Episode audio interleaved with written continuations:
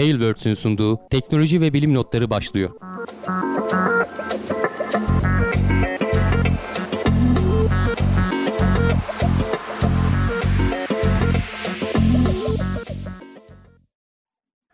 Teknoloji ve bilim notlarına hoş geldiniz. Ben Hamdi Kellecioğlu. Karşımda Cevdet Acarsoy var. Her hafta olduğu gibi teknolojinin ve bilim dünyasında olan gelişmeleri, notları sizler için derledik. Nasılsın Cevdet? İyiyim Hamdi abi seni sormalı. Ben de iyiyim. Sesin güzel geliyor. Tatildesin. evet. Ama bak değerimizi bilsinler Cevdet. Hiç tatil vesaire falan dinlemeden değil mi? Yayına çıkıyoruz yani. Maddelere evet. çalışılıyor, geliniyor. Valla işimden izin aldım. İşle ilgili hiçbir şey yapmıyorum ama yayıncılık tatili yok. Güzel güzel hazırlandık yine. E, tatilden de olsa anlatmaya çalışacağız. E, değerimizi, Teknolojinin. Değerimizi bilsinler demişken destek olsunlar aslında. Hani burada kastetmeye çalıştığımız şey o. e, Teknoseyri ve aynı şekilde Gelecek Bilim'deye YouTube üzerinden, Twitch üzerinden destek olun arkadaşlar. Bu programlar sizlerin desteği sayesinde ayakta kalıyor. E, evet. Bu hafta neler var Cevdet? Senin bir duyurun yoksa istersen haberleri şöyle kısaca bir geç. Neler konuşacağız? Evet. Önceden bir haberleri bir e, geçelim. Yarım ajda gücündeyiz yazmışlar. Şimdi teknoseyrin artık bu oldu ya şeyi e, ne derler ölçütü. E, şu an yarım ajda gücündeyiz. Bakalım geçecek miyiz ajdayı? Açtım haberleri. Bu hafta ilginç haberlerimiz var. E, korona rakamlarını çok hızlıca şöyle geçeceğiz her hafta yani güncelleme vermek için. E, sonra bir araştırma daha doğrusu ön araştırma diyelim preprint diyoruz. Orada şey bulmuşlar. Korku filmi izleyenler korona süresince psikolojik olarak daha mı dayanıklı diye ve neden onu merak etmişler. Doğa sonra uzaya çıkacağız. Ee, NASA'nın bir sonraki Mars gezgini hani Perseverance demiştik. Onun yanında götüreceği bir drone var. Ondan bahsedeceğiz.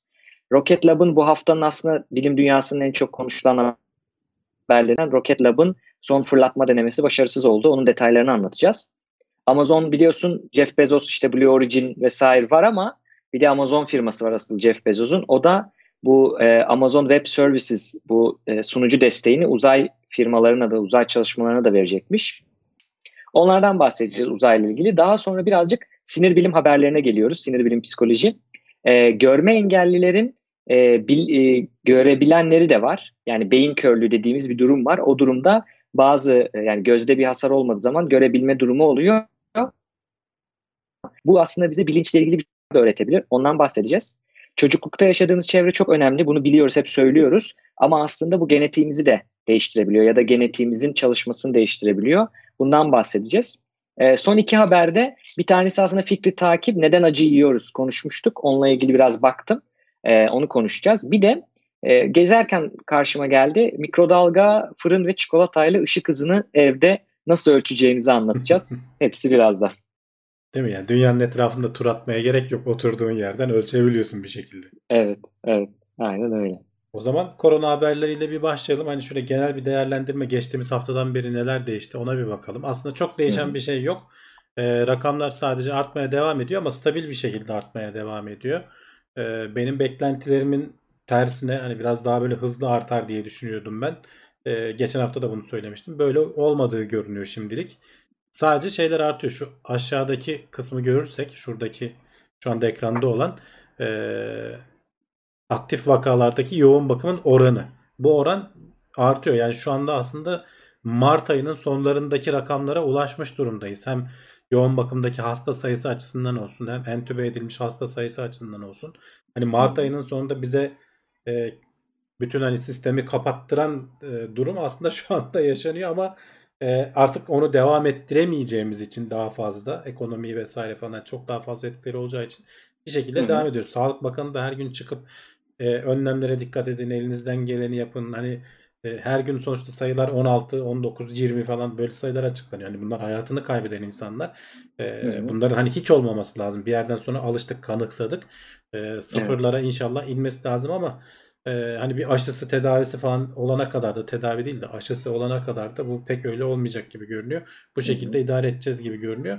Hani sağdan soldan biraz doktorlardan falan duyduğumuzda da hani bazı yoğun bakım üniteleri kapatılmıştı. Onlar tekrar e, devreye alınıyormuş. Hani önlem olarak hmm. hani daha dolup taşma gibi bir durum yok Kapasite ama, için değil mi? Evet yani önlem olarak hani hazır olarak e, belki bir iki tane hastada yatırılanlar vesaire falan vardır.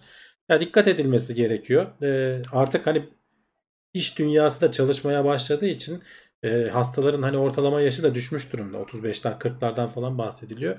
E, genelde hani genç insanlara altında yatan bir hastalığı falan yoksa pek bir şey olmuyor ama bazılarına da oluyor. Bu biraz e, her insanda farklı etkiliyor. İşte kimisinde tat doku, koku duygusu yok oluyor. Kimisinde kanın pıhtılaşmasına kadar yani an- anormal pıhtılaşmasına kadar garip semptomlar ortaya çıkıyor. Kimisinde işte ishal benzeri şeyler oluyor. E, kimisinde aşırı eklem ağrıları, baş ağrıları falan gibi şeyler oluyor. Yani Hı. e, basit geçirenler de çoğunlukta ama bir şekilde çok ağır atlatanlar e, veya hiç atlatamayanlar da olabiliyor. Şu an ağır atlatanların sayısı artıyor aslında Evet, dediğine yani göre. yoğun yani bakım yoğun bakım sayısı artınca hastalar dediğin zaman zaten bunlar artık ağır belki de sonu ölümle bitecek vakalar. Yani inşallah bu hani günlük ölüm sayıları daha fazla artmaz. En azından bu seviyelerde tutulur veya aşağı çekilebilirse çekilebilir. Hı hı. Pek de aslında başka da söylenecek bir şey yok. Aşağı yukarı e, Amerika'da falan da hani yurt dışına baktığın zaman da oralarda da durumlar aynı. Hı. hatta bugün bir haber gördüm. Yani bu vaka sayıları bu kadar artarken yoğun bakım veya işte ölümler niye o kadar artmıyor? Ne değişti falan gibisinden. Hani bizim konuştuğumuz şeyleri söylüyorlar. Çok da farklı bir şey söylemiyorlar ama şöyle söyleyeyim bizde hani yeni vakalar binlerle, 1200'lerle, 1500'lerle falan hani ölçülürken adamlar da 50'şer bin, 50'şer bin gidiyor. Yani Amerika Hı hı. şu anda garip bir durumda. Ee, Evet. tabii ki Ya Amerika vakaları biraz da yani örnek ala- alacağımız, kıyaslayacağımız bir ülke değil aslında. Çünkü Amerika ge- gerçekten çok kötü durumda. yani Ee, Brezilya da biraz aynı şekilde. Brezilya, Amerika, evet. Rusya biraz kötüydü. Biraz toparladı gibi onlar. Bilmiyorum artık hani ne kadar güvenilir tabii o rakamlar da ayrı bir konu. Ee, Aslında baktığın zaman Hamdi abi politikaya çok girmek istemiyorum ama yani Amerika büyük ülke, Rusya büyük ülke. Hani Brezilya yüz ölçümü açısından bilmiyorum ama belki nüfus açıdan, açısından küçük bir ülke değildir. Ve baktığında e, popülist liderler var yani hani şey olarak. hı. Dolayısıyla bir sıkıntı. Geçen arkadaşımla konuşuyorduk Amerika'dan ama e, şey dedim yani CDC'nin yani işte yani salgın hastalık koruma birimi bu. Sağlık Bakanlığı falan değil. Kuruluş amacı bu yani. Ve şu anda kan ağlıyor hani baktığın zaman. E, Şey diyor yani eski CDC değil. Bütün fonları kesildi. Bütün hazırlıkları yapılıyordu. Onlar azaltıldı. Kongreden falan ya da işte Trump'tan şeyleri azaltıldığını iddia ediyor. Bilmiyorum o Hmm. sebeple mi ama yani böyle bir durum da var. E, ve şey de var. E, yani halkın e, kurallara uymasıyla da alakalı biraz bakıldığında. tabii.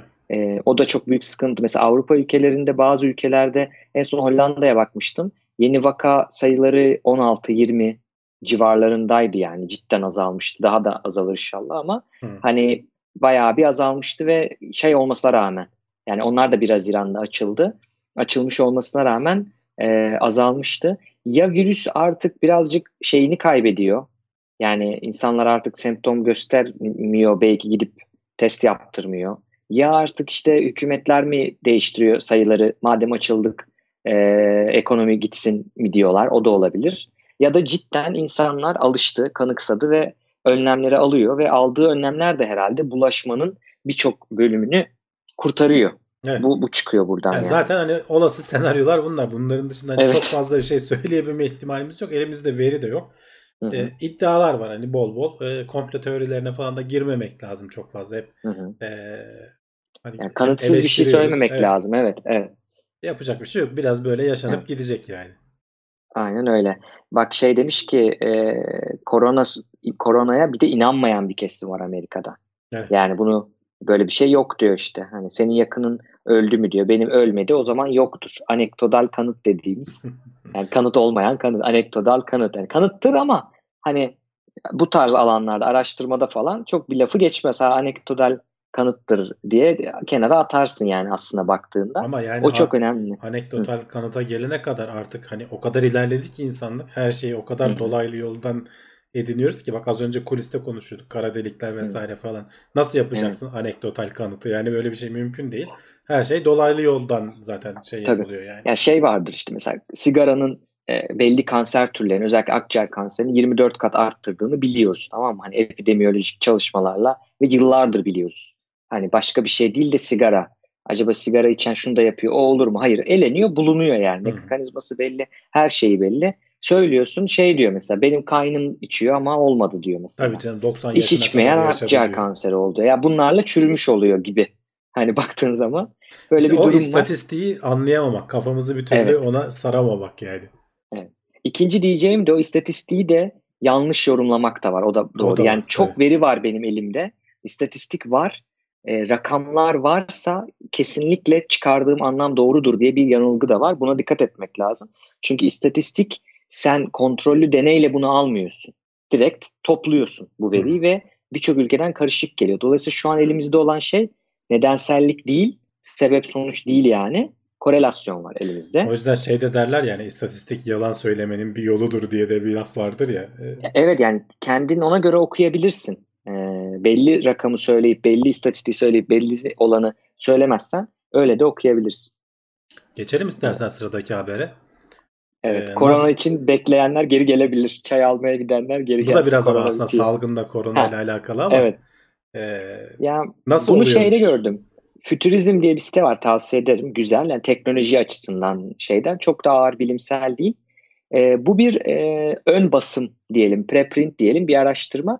Bunu daha önce de söyledik. Nedir? Sen e, bunu dergide basmıyorsun ama bir web, web şeyine yüklüyorsun. Açık bilim şeklinde buluta yüklüyorsun. Daha bunun akran değerlendirmesi yapılmıyor. Yani daha diğer bilim insanları bakıp kontrol edip yayınlanmış makaleye dönüşmüyor. Ama bazen o kadar güzel ön basımlar oluyor ki böyle heyecanlandırıcı da ilginç. Onları da habere konu edebiliyoruz açıkçası. Ama bunu baştan söylüyorum. Hani olabilir diye başlık attım o yüzden. Nedir? Ee, bakıyorlar psikolojik olarak etkilenmeyenler var bu süreçten. Neden etkilenmiyorlar? Bunu bulursak eğer diğerlerine de yarar olur. Çünkü birçok insan kötü etkilendi. Hep bunu araştırıyor araştırmacılar. Ve burada şeye bakmışlar. Ee, bir bakıyorlar ne alaka hani iyi olanların ne, ne gibi özellikleri var? Hep şey çıkıyor. Korku filmi seven, korku veya gerilim filmlerini seven insanlar oldukları ortaya çıkıyor. Ya buradan da şeyi düşünüyor araştırmacılar. Yani onların tabii spekülasyonu bu. Daha kesin değil ama diyorlar ki acaba biz korku filmi izleyen insan kötü durumda korktuğu bir şeyle ilgili karşı karşıya kalıyor ama film olduğu için o kadar da korkmuyor ama korkuyor da Hı ve sonucunda filmde bir şekilde o korkuyu yeniyor. Yani film mutlu sonuna da bitse bitmese de onu görüyor ve o korkusunu yeniyor.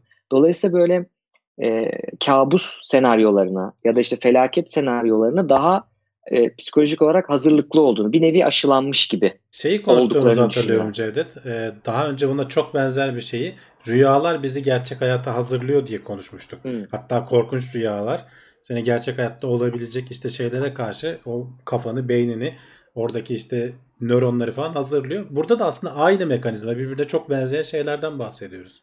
Hı hı. Değil? Aynen yani öyle öyle. şey Yani- konuştuğumuzu hatırlıyorum ben. Evet, evet, evet.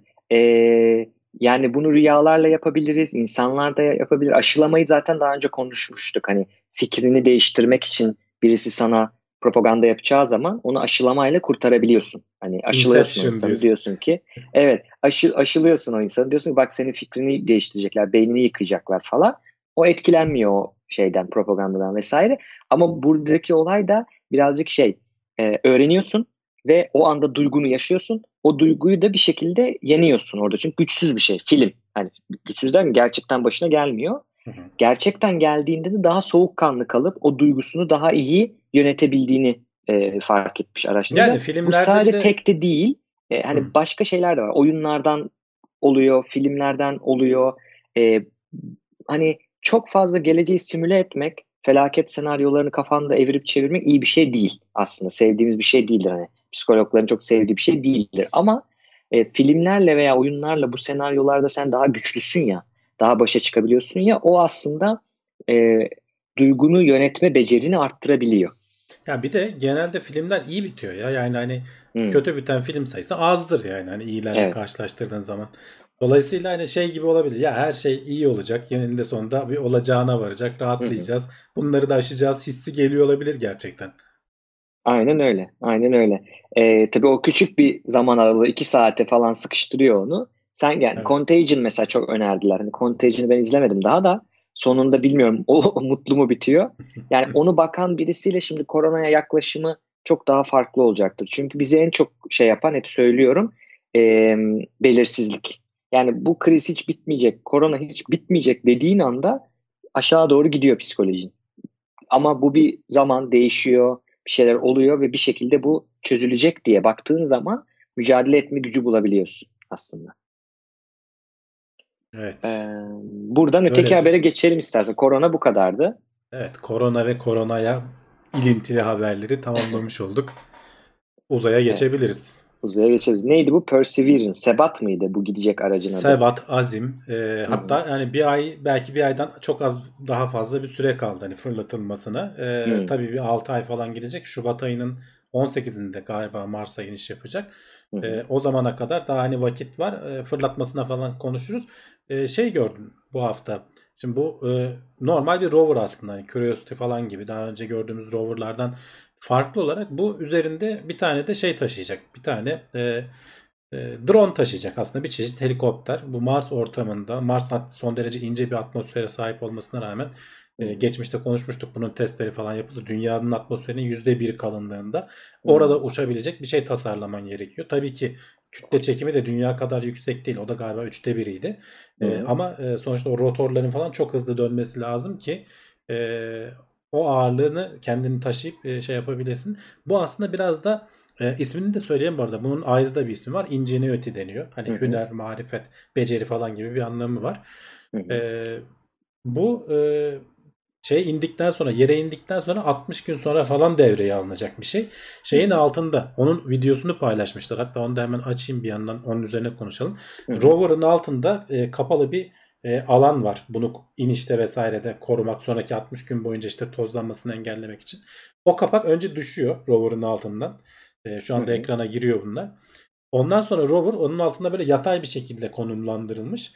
E, yavaşlık şey menteşesini açıyor bir sistem orada ve rover e, iki tane böyle ateşleyen patlayan şeylerle e, menteşelerle bir anda böyle dik konuma gelmeye başlıyor. Oraya küçük Hmm. bir elektrik motoru da var. Ona yardım ediyor. Tam dik konuma gelmesi için. Ee, Hı ondan sonra e, iki, dört tane ayağı var. İki ayağı zaten sabit. Diğer iki ayağını da bir patlayan iki menteşe sayesinde gene. Diğer iki ayağı da yerine oturuyor. O da geldi en sonunda. Sonrasında da artık yerden belli bir yüksekliği var. Galiba 5 santim mi 15 santim mi ne bir yüksekliği var yerden. Ee, onu tamamen bırakıyor. Yere böyle küt diye oturuyor. Aslında en riskli kısmının bu olduğunu söylüyorlar. Ee, Bir ters ki dönse ters dönme ihtimali var. Hani onları da düşünmüşler. Şimdi bu aletin üzerinde e, şey falan var. Robot kol falan var. E, işte bu Insight aracındaki gibi hani bir türlü de- derine inemeyen araçtaki gibi yani bir şekilde o robot kolla falan düzeltmeye çalışırlar öyle bir durum olursa ama hani inşallah hiç o tarz şeylere ihtiyaç kalmadan e, alete de zarar vermemesi için nasıl davranacağını bilmiyorlar. Sonuçta dünya üzerinde e, o ortamı simüle edip falan şey yaptılar. E, mümkün mertebe onu e, tekrar şey yapmaya çalıştılar. Uçurmaya falan çalıştılar. Kütle Hı hı. çekimini falan pek test edemiyorsun. Onun için özel mekanizma yapmışlardı. Biz gene konuştuğumuzu hatırlıyorum ben. Ee, dünyanın dediğim gibi üçte biri falan olduğu için o kütle çekimini yapmak zor. Bir yandan tam o miktarda çeken bir kuvvet ayarlıyorsun yukarıdan. Ee, Hı. atmosferi hazırlamak nispeten kolay. Yani yüzde birine indirmek falan. Ee, biraz ortamdaki havayı boşaltıyorsun. Onun için kocaman e, NASA'nın tesisleri falan var. Hı. Ee, sonrasında tabii işte ne- nasıl davranacağını bilmedikleri için bu arada ilk şey olacak. Ee, dünya dışı bir gezegende e, güç kullanarak uçan ilk e, cisim olacak. Hani Evet. diğerleri de uçuyor atmosferden inerken sonuçta uçuyorsun aslında bir çeşit ama hani Hı hı. biraz böyle planör gibi bir uçuş oluyor. Ee, daha çok hani çakılma gibi Kontrollü düş- bu böyle bayağı kalkıp gibi inecek. yani. Drone yani orada Evet bu araştırma e, yapacak. Sonra şey çekiliyor işte altından yere bıraktıktan sonra ilerliyor. Biraz uzaklaşacak böyle yaklaşık 200 metre falan. Hı E, sonrasında şey çalıştıracaklar. E, drone'u çalıştıracaklar. Çok fazla öyle uçabilen bir şey değil. Zaten kendi enerjisini falan üzerinde görmüşlerdi. Güneş paneli var. Günde bir kere uçabiliyor. Yaklaşık Hı. 90 saniye uçabiliyor ve hani 300 metre falan bir mesafe kat edebilmesi planlanıyor. Hı hı. E, yerden de yaklaşık 5 ve 10 metre yüksekliğe falan çıkabiliyor. Yani öyle çok böyle uçup gidecek bir şey değil. E, dediğim gibi biraz daha böyle deneme amaçlı bir görev bu da. Hani şey değil. E, Evet. süper böyle uçacak kaçacak işte orada helikopterle istediğimiz yerlere gideceğiz. Buradan edindikleri bilgilerin hepsini bütün o telemetri datasını alıp e, tabii ki bu doğrudan dünya ile iletişim kuramıyor. E, yakınındaki roverla iletişim kuracak. O iletişimde ilginç bir şekilde mesela şeyi kullanmışlar.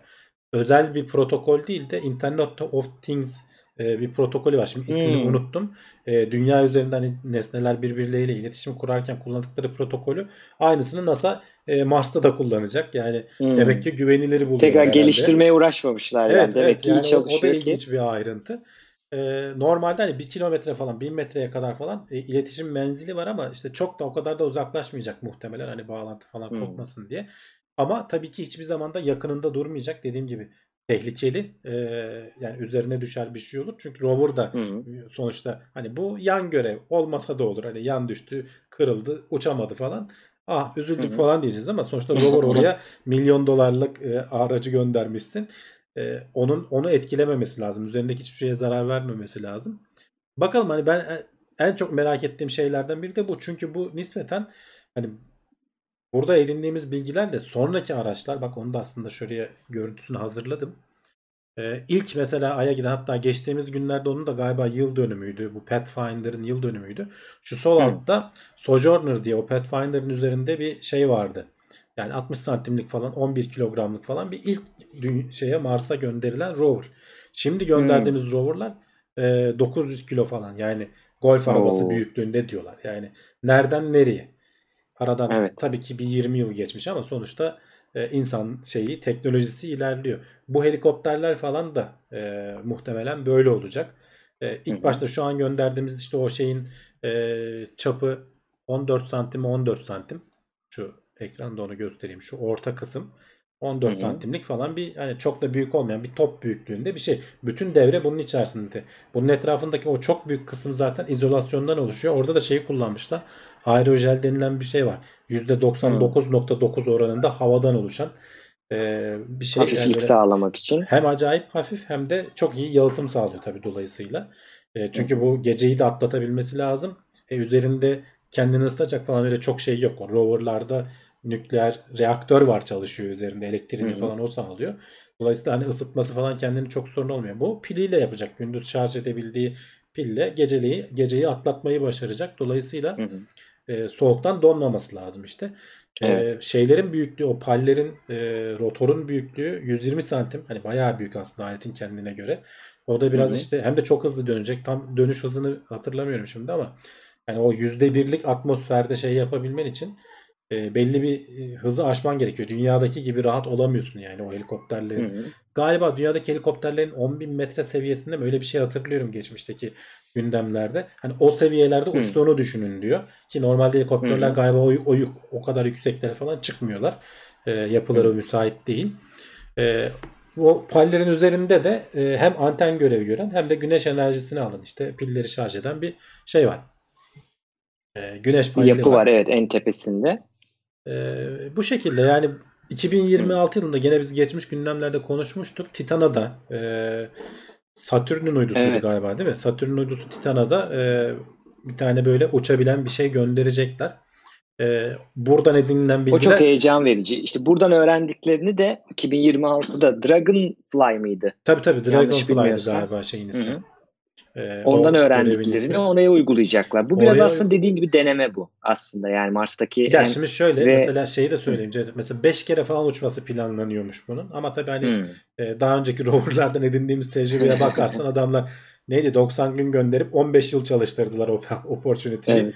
E, bu da Evet. kim bilir kaç kere uçar bilmiyoruz hani. E, ama kendilerini hani güvenli tarafta bırakıyorlar. 5 kere falan uçması planlanıyor. Hı hı. Şimdi bunların avantajı şu olacak. Roverlar tabii ki hani yüzeyde istediğin gibi gezdiriyorsun falan ama belli yerlere indiremiyorsun. O kraterleri falan etrafından falan dolaşıyorlar. Çok böyle güzel Hı hı. inebilecekleri bir eğim falan bulurlarsa belki içine girip çıkıyorlar falan. Bunlar e, ileride gönderdiklerim. Bu değil tabii. İstediğin yere hiç yani böyle roverların ulaşmakta çok zorlanacağı yerlere istediğin gibi gönderebileceksin. Çok büyük avantaj sağlayacak istediğin yere inip şey yapmak Evet. aslında. Yani bir de bunu mesela kalkış yapıp etrafa bakıp ya da gideceği rover'ın gideceği yere önceden gidip Tabii. görüp geri gelip mesela atıyorum rover'ı sonra götürebilirsin. Daha garantili seçimler yapabilirsin. Şey ilginç tabii burada Mars'ta e, fırtınalar olduğunu biliyoruz. Kum fırtınaları. Onlardan nasıl sağ çıkacak? Özellikle yani rover'lar çıkıyor demek ki. Yani küçük rover'lar da falan artık uçmadan o fırtınanın içine girmiyorlar mı? Bir şekilde Yo. yönünü değiştiriyor. Onu bilemiyorum tabii ki. E Şimdi roverlar dediğin yerde yürüyenleri mi kastediyorsun? Hani yanlış Evet, evet. söyledin? Gezginleri Şimdi- kastediyor. Yok onlar fırtınalara giriyorlar zaten hani Spirit Hı hı. Opportunity ki onların olayı şeydi. e, güneş en- enerjisi güneş enerjisinden yararlanıyorlardı. Hı hı. O kum fırtınalarında falan onlar için dert oluyordu. İlk başlarda değil de Hı hı. sonlara doğru. Hayır yani yerden kaldırıp atmıyor mu onu Yok, mümkün acaba? değil. Hava yoğunluğu yüzünden tabii, herhalde. tabii tabii mümkün değil. Yüzde bir dedik ya o Hı. hatta Mars'ı e, videomuz oradan vardı bizim. kurtarıyor. Mars'ın o girişinde böyle aşırı bir e, şey vardır, fırtına vardır. İşte kaçmaya çalışırlarken geride kalır e, olayın kahramanı. Hı. Ama yani öyle bir fırtına olmuyor. Yani 100 kilometre saat esen bir rüzgar e, dünyadaki Yürüyor Me- adam Meltem bayağı. esintisi gibi oluyor Mars'ta. Çünkü Evet. şey yok, malzeme yok yani. Evet. Seni hareket Sıkıntısı kum ettiremiyor. taşıması işte. Mesela güneş panelini İşte kapatması. evet güneş paneli ama Evet. mesela şeyler falan öyle Curiosity falan nükleer olduğu için e, şeyleri hiç önemsemiyor yani o Evet. şeyleri. Ona döndüler. Ama tabii bu sonuçta uçacak. Hani havada olan şey muhtemelen kum fırtınası olduğu zaman uçurmayacaklardır. Yerde durmasını sağlayacaklardır. Öyle Hı hı. o riski almayacaklardır. Evet. Havada evet. uçan bir şey yerdeki gibi olmaz tabii. Bir de Yani şimdi onu, bu- onu etkiler mutlaka. Bizim dronlarda dört pervane var. Yani dört rotor var. Onlarınla yönünü ayarlıyorsun. işte rüzgar estiğinde dengeliyorsun vesaire. Burada bir tane e, yani bir tane iki tane şey var. iki pervane var. Aksi yönlere dönüyor. İşte koaksiyel rotor deniyor buna. Hı hı. Aksi yönlere dönüyorlar ama yani tek bir kaldırma noktası var aslına baktığınızda. O da tabii ki o tarz şeylerin dengelenmesini zorlaştırabilir yeri geldiğinde. Ee, evet çok ilginç bir araç. Tam da sineğe benzemiş aslında uzaktan bakınca böyle ayaklarıyla falan. Ya işte şeyi Yani. düşünsene o ayaklar şimdi böyle düz bir yer bulman lazım. O ayakları her yere indiremezsin. Zaten öyle diyor. Yani hemen bu rover inecek. Rover'dan 6 ay sonra falan galiba bunun uçuşunu. Çünkü rover'ın e, gezginin işte e, Perseverance'ın gidip düz bir yer bulması lazım. Etrafı da düz olması gerekiyor. Çünkü şey demişler. inişten sonra, sonra- 60 gün sonra falan civarı demişler. 6 ay gibi Ha, 60 hatırlamıyorum ben pardon. Öyle yanlış bir 60 hatırladım. gün gibi bir şey kalmış. Evet, evet. 60 gün e, sonra ama işte o arada gezecek, bakacak, düz bir yer bulacak ve etrafında da çok fazla kaya olmaması lazım. Çünkü e, yere bıraktıktan sonra kamerasıyla görüyor ya etrafı. Yani iniş kalkarken de etrafının da birazcık açık, kolay bir şey değil. Hani onu arayacaklar aslında. E, ama şey bana da ilginç geldi Hamdi abi. Yani biliyorlardır, bizden tabii daha iyi biliyorlardır ama hani oraya bir tane cihaz bırakacaksın. İşte yan koyuyorsun, o dönüyor, o açılıyor. Yani onlardan herhangi birinde bir sorun olduğunda bütün şey duruyor aslında. O da ilginç geldi bana. Hani daha Or- basit bir orası öyle. sistem olamaz mıydı? Olamıyor Evet. çünkü işte katlayıp falan yani hem yer derdin var hem ağırlık derdin var. Evet. Ee, o katlanma vesaire falan o yüzden yapıyorlar. Yoksa senin dediğin gibi bunlar da onu düşünüyorlar. Ya basit bir sistem olsun diye de olmuyor. Evet. Ne yazık ki olmuyor. Yani hem rover'ı ayarlayacaksın. ee, hem de işte bunun hani ağırlığını falan daha önce bir videosunu izlemiştim. Tasarımını yapan ee, bir kadın sunum yapıyordu. Ee, Hı hı. hani bana şeyle şey bütçesi var diyor. Ağırlık bütçesi var diyor. 180 Hı. e, gram mı ne bunun ağırlığı? Yani her şeyi onun içine sığdırman lazım. Kendi kendine uçabilen işte kameraları vesairesi de olacak. Ne bileyim işte her şeyi yani düşünsene onun içine böyle gram gram sen şey diyor yani bizim patron kızıyor diyor 2 gram nasıl arttırabilirsin sen bunu mutlaka azaltacaksın 2 gram bilmem ne falan. Hani bunun kavgasını veriyoruz diyor. Evet.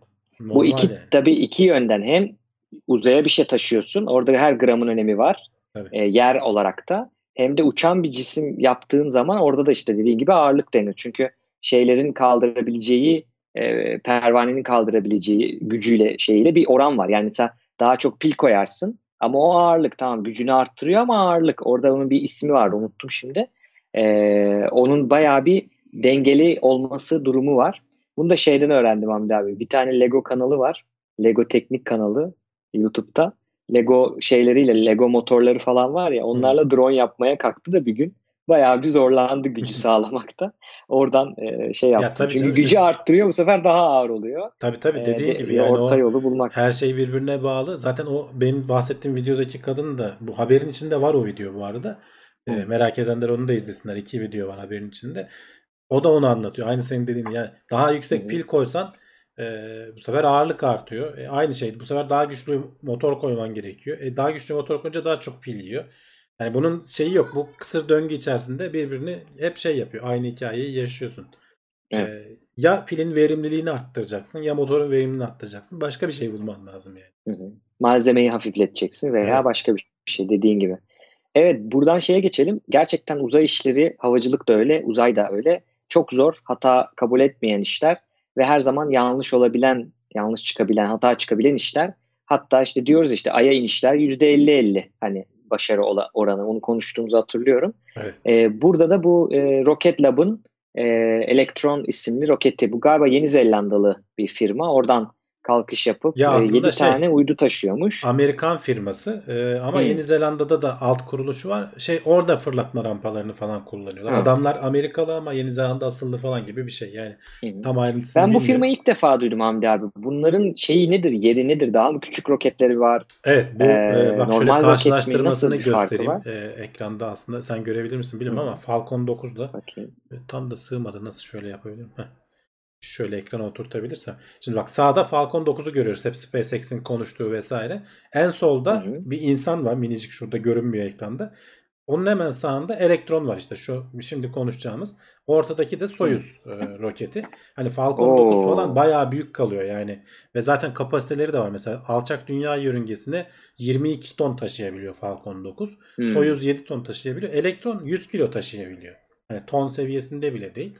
Adamların hedefledikleri zaten hani e, bizim daha esnek fırlatma şeyimiz var. E, daha maliyetlerimiz düşük. Şimdi Falcon diyecekler ki Falcon 9'da da işte e, ride sharing diyorlar işte. Hani beraber Hmm. e, topluyorsun. işte Konuşmuştuk. diğerlerinin yanında senin küçük uyduları da götüreyim diyor ama şimdi Falcon Hı. 9'un fırlatma e, takvimi falan çok daha az oluyor. Bu kadar büyük olduğu için.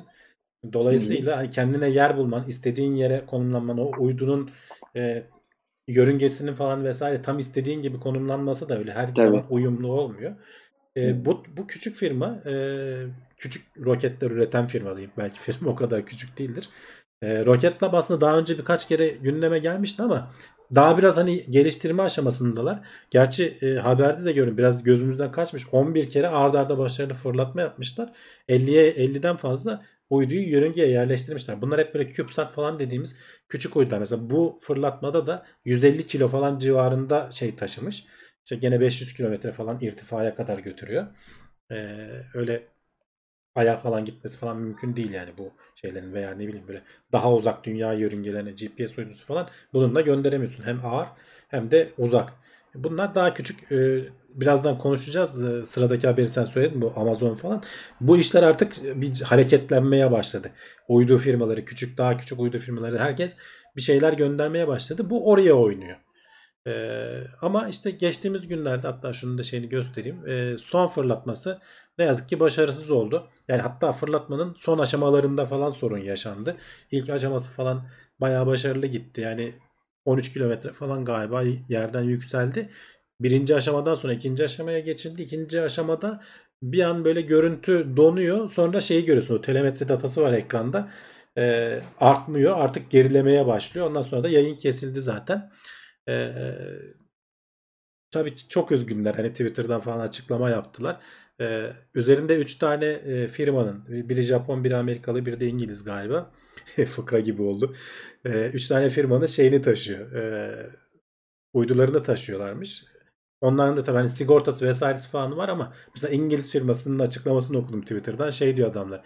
2 yıllık emeğimiz gitti diyor. Yani 2 yıl boyunca bir sürü mühendisin çalışıp hazırladığı tamam e, maliyetini vesaireyi geri alsan bile sonuçta sen gene bir o kadar emek harcayacaksın. Bir daha yapacaksın her şeyi. E, bu üzücü. E, roket firması açısından da üzücü tabii ama onu da söyledim. Yani 11 tane başarılı fırlatma yapmışlar. İşte bu işi şey yapmamak lazım. Hafife almamak lazım. Biz biraz alıştık böyle Falcon 9'un zırt pırt gidip böyle dikey iniş yapması falan normal gelmeye başladı ama hani uzay işinin şakası yok yani olmayı veriyor. Ee, bir hata bir anda senin bütün işi götürebiliyor işte. Ay'a inişte de sen de dediğin gibi %50 şansın var işte. Hintliler beceremediler mesela. Ee, şey İsrail beceremedi. Doğru düzgün yapabilen Amerika var, Rusya var, Çin var şu ana kadar. Hani bu işler gerçekten zor. Biz de ufak ufak biraz böyle küçük roket işlerine falan başlıyoruz. Hani biraz savunma sanayi üzerinden gidiyor şimdi ama yarın öbür gün biz de şeye gireceğiz. Bu elektron roket lab ayarında e, küçük uydu fırlatma işlerine gireceğiz belli ki belki ülke olarak. E, işte orada hani şey yapmamak lazım. Böyle yerden yere vurmamak lazım anlamında söylüyorum. Pek çok böyle başarısız şey gerçekleşecek. E, sonrasında e, kendini kanıtlamış başarılı roketler falan görmeye başlayacağız. Evet. Evet aynen öyle. E, işin doğasını anlamakla alakalı aslında ve yani adamlar tabii ki kaybetti 3 uyduyu ama başta da güvendin o firmaya. Yani hani firmanın da bir falsosu yok. Evet Ee, ya ro- bazı- kendi roket motorlarını falan da tasarlamışlar bu arada. Hani ilginç Tabii. bir firma. Hatta o roket motorunun ilginç bir şeyi de var. Normalde şimdi turbosu oluyor ya bunların sonuçta basınçla vermen gerekiyor o roket motorunun Hı hı. ateşleme kısmına. Orada bir çeşit gaz motoru kullanılıyor. Daha küçük o e, gazın ateşlemesinden yararlanarak sen o turboyu çalıştırıyorsun. Bunlar elektrik motoru kullanıyorlarmış. Yani gerçekten Hmm. uzaya e, şey taşıyan tek e, motor diyorlar. Orada hatta o pil pille çalışıyor bunlar. İkinci aşamaya Hı hı. gelince o piller tükendiği zaman piller atılıyor falan hatta ağırlığı e, azaltmak için. E, o pilde sorun yaşanmış olabilir diyorlar e, ikinci aşamada. Yani çünkü hakikaten şey tam düzgün giderken bir anda gaz kesiliyor gibi görünüyor. Yani motor duruyor yani bir şekilde. Hı hı. E, o turbosunu sağlayan pil mi tükendi artık veya işte başka bir şey mi oldu? Zaten önümüzdeki günlerde açıklanır. Bilmiyorum bizim haberlere konu olur mu denk gelir miyiz ama e, Ya böyle. bu şey çok ilginç. Bak diyorum ki ben hani firmanın adını bilmiyordum. Çünkü 11 kere başarılı yollamışlar. Bu bir PR olmuyor bu kadar. Ama bir kere böyle bir sıkıntı olduğu zaman yani reklamın iyisi kötüsü olmaz derler ya. Aslında burada da öyle. Firmanın adı duyulmuş oluyor. Aslında Tabii, tabii. duyuldu. iyi veya kötü ama şimdi insanlar ben dahil Aa, Rocket, Rocket Lab diye bir şey varmış. Hani bunu fark ediyoruz. İkincisi şeyi öğreniyoruz. Aa düşürmüş ama 11 kere de başarılı yollamış. Bunu öğreniyorsun. Bir böyle bir durumu var. Bir diğeri de e, belki 11 kere başarılı yaptığında gene tabii veri alıyorsun, inceliyorsun. Diyorsun ki aa bak ucu ucuna olmuş bir daha dikkat edelim falan diyorsun ama bazen de sorunu böyle bir şeye sebep olmadan anlayamıyorsun. Tabii. Çünkü deneme yanılma yöntemi. E, aslında onlar için bu tabii ki bir can kaybı yok Allah'tan ama hani e, maliyet kaybı vesaire işte reputasyon kaybı tamam ama çok da değerli şeyler öğrenmişlerdir aslında. Biraz da öyle bakmak lazım. Ya biraz bu işlerin şey de, yolu da e, bu gibi Cevdet, biraz. SpaceX yolu açtı bu konuda. Yani adamlara bile hatta videosunu bile paylaşmışlardı. Nasıl Evet. roket indirilmez diye. İndirilmez Yani, diye çok güzeldi. e, son zamanlarda işte bu Starship'i tasarlarken habire şeyi patlatıyorlar. E, o SN7, SN8 oldu galiba en son. Yani basınçlandırıp basınçlandırıp adamlar o tankları patlatıp duruyorlar. E, uçuracağız dediler. Bir türlü uçuramadılar. E, bakalım yani biraz da aslında dünya dediğin gibi alışmaya başladı böyle şeylere. E, bizim de hani inşallah bu seviyelere gelen roketlerimiz olur da Evet. düştü diye Yani küpsatlarımız var, büyük uydularımız var ama itki sistemleri e, şey olması lazım. Yani itki sistemimizi kendimizin de ya geliştirebilmemiz işte lazım. bir yandan ama Küçükten gibi de başlanabilir aslında dediğin Zaten gibi. Yani başlandı, böyle de çok iş var yani. yani. bunun projesi Evet. vesairesi falan var. Hatta işte bu biraz savunma sanayi şimdi ön planda gidiyor. Orada yaptığın roketler falan hep bunların önünü Hı. açacak şeyler. Aslında hani çok da farklı değiller şey olarak. Tabii ki farklılar hani kullanım amacı vesaire falan ama Hı hı. sonuçta hani oradan bayağı bir tecrübe ediniyorsun. Ee, Evet. hani inşallah birkaç yıl içerisinde hani bizim denemelerimizi falan da görürüz diye umuyorum ben. Evet. E Zaten şeyi hatırlayalım. İşte Soğuk Savaş dönemindeki neydi o Alman roketlerin adı? V2 mi? Meşhur. Ha, V2'den yani aslında saldırı için eee şeye çıkıyor, ortaya çıkıyor itki sistemi. Dediğin gibi yine savunma veya ya da saldırma sanayi ne dersen aslında adına Evet. bu şekilde ortaya çıkıyor. Biraz buralardan çıkması çok e, beklenmedik bir durum değil ve bizde de bunun altyapısı var, mühendisler var ve projeler de var. Ee, inşallah olur. Çünkü zaten uzaya bir şey göndermek işleri azalacak işler değil. Dediğim gibi büyük parçaları büyük şirketler alırken oradaki o boşluğu dolduracak e, işler de alabiliriz. Ya bu İşte arada diğer mesela hani, uyduları gönderebiliriz. Ee, bir Japon firması dedim hani o Japon firması hangisi biliyor musun? Canon. yani Hmm. ne alaka diyorsun? Uydular, uyduları var adamın dünyayı çeken. Ee, işte kaç Hmm. 33 3 feet mi dedi? Yani yaklaşık böyle 90 santime kadar çözünürlüğü olan. Çözünürlüğü olan. Ee, Evet. adam uydu gönderiyor. Sen istediğin yerleri falan onun o firmayla anlaşıp şey yapabiliyorsun. Şimdi bizim için artık Google Earth çıktı ya Hamdi abi yani ben, bak kaç yıldır ben ilkokuldaydım. İlk Google Earth'ü gördüm. İkinci veya üçüncü sınıftaydım hiç unutmuyorum. Hocamız e, bilgisayarından açtığı zaman Google Earth'ü işte programını şok olmuştuk. Evimizi falan bulmaya çalışıyorduk vesaire. Şimdi kaç yıl olmuş üzerinden. E, artık hani dünyanın fotoğrafı çekilmemiş, uy- uydudan görülmemiş yerleri kalmadı. Çok güzel her yerin çekebiliyorsun. Hatta güncelleniyor. Evet. Ama bazı durumlarda onun çözünürlüğünden yüksek ve senin istediğin anda çekebilmen, son görüntüyü alabilmen lazım. İşte Marslı'da hatırlarsan öyle bir şey vardı. Belli bir zamanda e, Mars'taki uydu geliyordu da resmini çekiyordu mesela. Bir gecikmeydi o mesela. Hani e, böyle bir durum da var. Şimdi böyle bir şey gerekiyor ki sana. Şu alanın diyor ben diyor inşaat yapacağım veya işte ağa çekeceğim başka bir şey. Her konuda çekmen gerekiyor ve o anda e, bu çekimi yapman gerekiyor. Çok çabuk yapman gerekiyor güncel. Dolayısıyla işte kanununda hala uzaya bu anlamda uydu yollaması şaşırtıcı değil. Evet. Ve evet. burada bu da aslında sıradaki habere bağlamak açısından güzel oldu. Evet. Ee, şimdi bu kadar uydu gönderen firma var. Ee, bu internet servisleriyle tanıdığımız hani Amazon satış şeyi firması falan vesaire hani internet hı hı. E, çoğu kişi tabii bilmiyor Amazon. Yani Amazon Hı hı. Bizim izleyiciler biliyordur. AVS diye yani evet. kısaltılmış olarak geçiyor.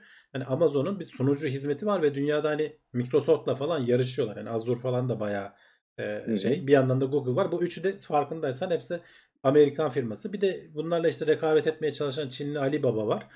Ee, onun dışında hani ufak tefek başka girişimler de var ama hani bunların çok büyük bir kısmı bunlar zaten şeyi tamamlıyor. Şimdi geçtiğimiz e, yıldı galiba Microsoft e, Amerika'nın e, savunma bakanlığına çok büyük bir şey almıştı. E, ihale almıştı. 10 milyar dolar falan gibi bir rakam. Hazır orada böyle büyük bir şey yaptı dediler. Şimdi Amazon da şeyi hedefliyor. E, uzay firmalarını hedefliyor. Hatta şimdiden varmış galiba. Hani bildiğimiz böyle geçtiğimiz gündemlerde falan da şey oldu. Çok bilindik markalar değil ama Maxar falan gibi. Lockheed Martin evet. e, gibi firmalar şimdiden zaten müşterileri e, bunların pek çok uyduları var. İşte yarın bir gün Artemis projesi olacak. Oraya bir şeyler gönderilecek. Oradan gelen datalar vesaire. Bir yandan Amazon'un kendi internet sağlama sistemi vardı. Kuiper isimli. Henüz daha bir hmm. uydu vesaire gönderilmedi ama şey gibi yine Starlink mantığıyla Starlink mı? mantığıyla evet. E, hmm. Bir yandan hani onun planlanması falan devam ediyor. E bunların hepsini e, altyapı sağlayacak bir işe başlamışlar. İlginci dikkatimi çeken, ilgimi çeken şey şu. E, başına da e, Amerikan uzay e, kuvvetlerini kuran bir tane tüm general emekli olmuş. Adamı hmm. getirip bu sistemi başına oturtmuşlar. Hani artık çevresi geniş diye mi? Herkesi tanıyor diye mi? Bilmiyorum. Tabii. Yani Clint Kreuser'miş adamın adı. Evet. evet hani bilmese bu konularla bilmeyecek ama adam asker bir yandan da. Hani, gerçi mühendis falandır hmm. herhalde bilmiyorum. Celal Hoca olsa çok kızardı şimdi sana Hamdi abi. Askerler Asker. diyor her konuyu iyi ya biliyorlar hava, falan. Havacı diyor. zaten canım. Şeyi falan kurmuş değil evet. mi? Danışmanlığını vermiş daha doğrusu. Yani uzay kuvvetinin nasıl kurulacağını vesaire. Biraz internette arattım. Şeyini buldum adamın hani CV'sini buldum. Bayağı hakikaten şeyler almış yani. Eğitimler vesaireler falan almış. Hı hı. E, emekli olduktan sonra da işte Amazon seni alıyor getiriyor. E, bizim uzay e, şeyle dönük e, sunucu altyapımızı kur. Hatta işte muhtemelen satışı vesaire falan biraz çevre falan dediğim o yüzden. Tabii. Bu işte Lockheed Martin falan bilmem ne biraz bu işlerde networking hani bu ağ falan da önemlidir. Doğru insanları tanımak falan. Ee, herhalde o işlere de bakacaktır diye düşünüyorum. O evet. ilginç. Şey çok ilginç yani uzay olayının çok hızlı şekilde özelleştiğini görüyoruz. Yani uzay daha evvelden neydi? Şirketlerin pardon devletlerin ve birçok devletin de hani böyle son gücünü kullanarak ekonomisini falan heba ederek neredeyse yaptığı ve yıllar içinde yaptığı bir şeyken artık teknolojiyle birlikte özel firmalar işte görüyoruz SpaceX, Boeing, e, diğer firmaları da Blue Origin, Virgin Galactic geçen hafta konuştuk. Hem gönderme açısından var hem oraya inecek cihazların işte Maxar, Lockheed Martin, Northrop Grumman falan bunlar var o, o anlamda. E, hem de altyapı. E diyorsun ki mesela Internet of Things'in protokolünü kullanıyor. Yani NASA'nın bugüne kadar genelde ne yapar NASA? Bunu geliştirir. Biz sonra onu başka bir şeyde kullanırız. Aa deriz ki bu uzay için geliştirildi. Biz kullanıyoruz deriz. Hani vardır ya öyle bir geyik vardır. Şimdi artık teknoloji özel şirketlerin de teknolojisi öyle bir gelişiyor ki bu diyor çalışıyor ben bunu alayım. Aynı şekilde de e, server hizmetleri bir de şey yazmışlar chatte o da doğru. Zannediyorum bu sadece hani server vesaire hani veriyi depolayalım, aktaralım gibi değil. Bir de e, bulut işleme mi diyorlar? Cloud computing, bulut bilişim konusunda da önemli. Mesela Azure'un da aslında gücü o.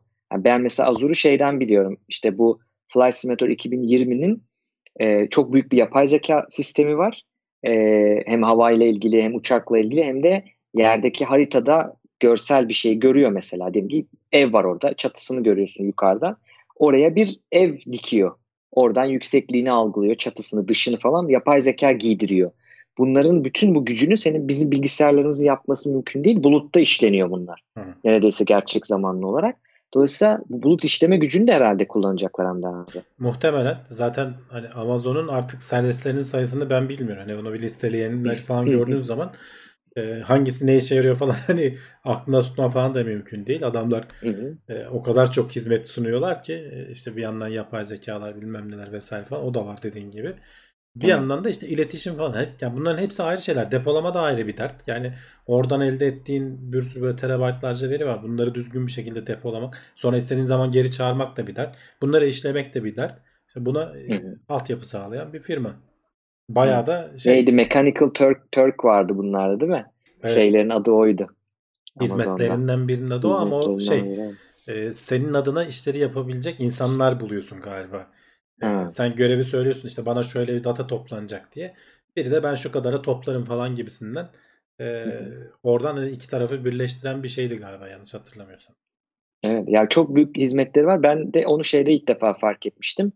Ee, bir sitenin bir şeyini indirirsin falan, link çıkar ya indirme sayfasının. Hep böyle AWS ile başlıyor yani AWS, AWS falan. Ee, çünkü yani ama site böyle bilinen bir site ya da servis bilinen bir site. Ama pat oraya link vermiş. Yani demek ki o da kendi serverında tutmuyor. O kadar bilinen bir firma olmasına rağmen e, Amazon'a yolluyor. İşte oradan aslında hiç sessiz sedasız, teknoloji bilmeyenler için sessiz sedasız diyeyim. Arkada o tabii bir şeylik kurmuş orada, bir baskınlık kurmuş. Tabii canım hatta geçtiğimiz sene miydi neydi bizim teknoloji şeyde haftalık gündemde konuşulmuştu. Bu Amazon'un sunucuları bir çöktü de bayağı bir firma şey olmuştu. Tabii. Sorun yaşamıştı. Bir o bir de WordPress zaten. Yani bugün web'in bel kemiğini ikisi oluşturuyor gibi bir şey. WordPress'in Evet. istatistikleri acayip ya. Web sitelerinin %25 diye hatırlıyorum en son. %25 civarıydı evet. Yani 20'nin üstü düşün. Her, her şey e, adamlar çok hakikaten Evet. şaşırtıcı. Bu arada bir ajda gücüne gelmişiz. Zorlayarak da olsa. Güzel. Normalde biz geçiyoruz ama ajdayı. Dur bakalım. Şimdi buradan uzay haberlerini bırakıp istiyorsan biraz sinir bilim haberlerine de gelelim. Sinir bilim, psikoloji. Ee, onların da sevenleri var çünkü biliyorum. Mesajlar alıyorum.